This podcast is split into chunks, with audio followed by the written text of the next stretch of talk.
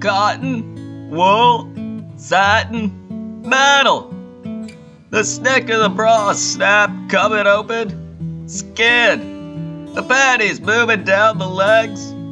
Your thumbs brushing her thighs. Good. You lay face down on the big hospital bed. Back rub. Skin, warm and breathing. Your fingers can feel the little knots of frogness. When you pushed too hard, she raised her shoulders a quarter inch and you backed off. But it was too light. Her breathing became irregular. And you pushed in. At one point, you almost lost her to sleep. And your fingers started to stroke lightly like ships dancing. Your fingertips, her pores, her breathing quickened. You rolled over. Look at the clock, Gary, she said. Shit, you said, it's 10 o'clock. An hour back rub? Having fun? She asked. Yeah. Good, she said. Breasts. And then, good. Now with your tongue. Swollen flesh of her breast, the salty taste of her skin, apples and mint. The nipple rolling under your tongue like a mountain. Her breathing roughening, her stomach quivering. She spread her legs, pushed your head down. Tongue, down here! She tasted delicious, tangy and salty, which was weird.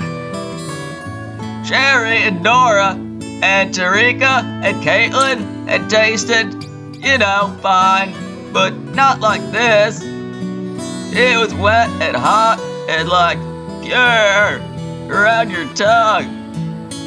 It wasn't even like you were doing something. You could tell where your tongue stopped and her gut started. And the rest of your own body seemed very far away. But her body, her trunk that squirmed, her feet that came up off the table and stroked the back of your head, and then kicked out. Her lungs that sucked in air and held it and pushed it out. That ran through her hair. And then yours. And then grabbed the table behind her head. Her ass that lifted up to your mouth and fell again. Her body was all that was real. Tongue and fingers. No! She whispered. Please, Gary, please let me come. The first time her breath caught, and her cut throbbed, and her thighs gripped your head.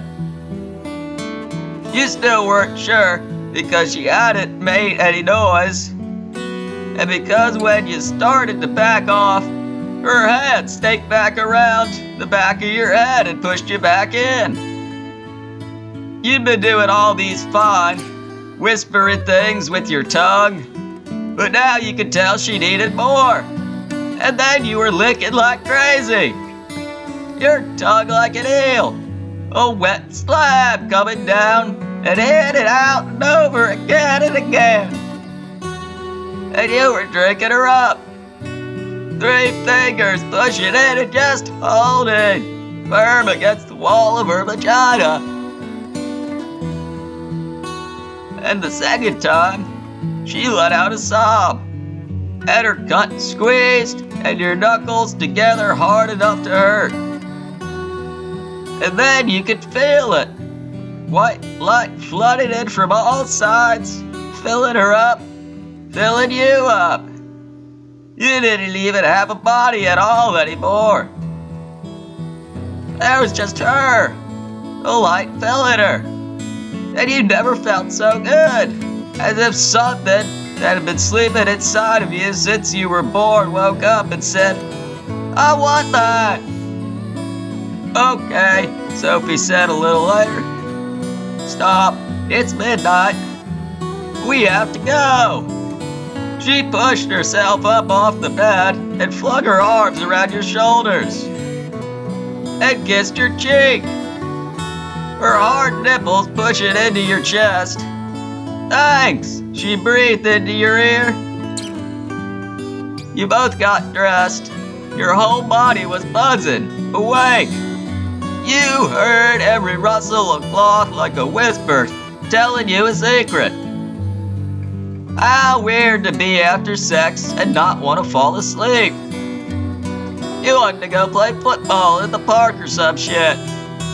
You noticed your dick was still rock hard when you pushed it back into your underpants, snapped your jeans shut over it. Kind of uncomfortable. Sophie opened the door and slapped your ass. Go get him, she said and giggled deep in her throat. You almost danced down the hall.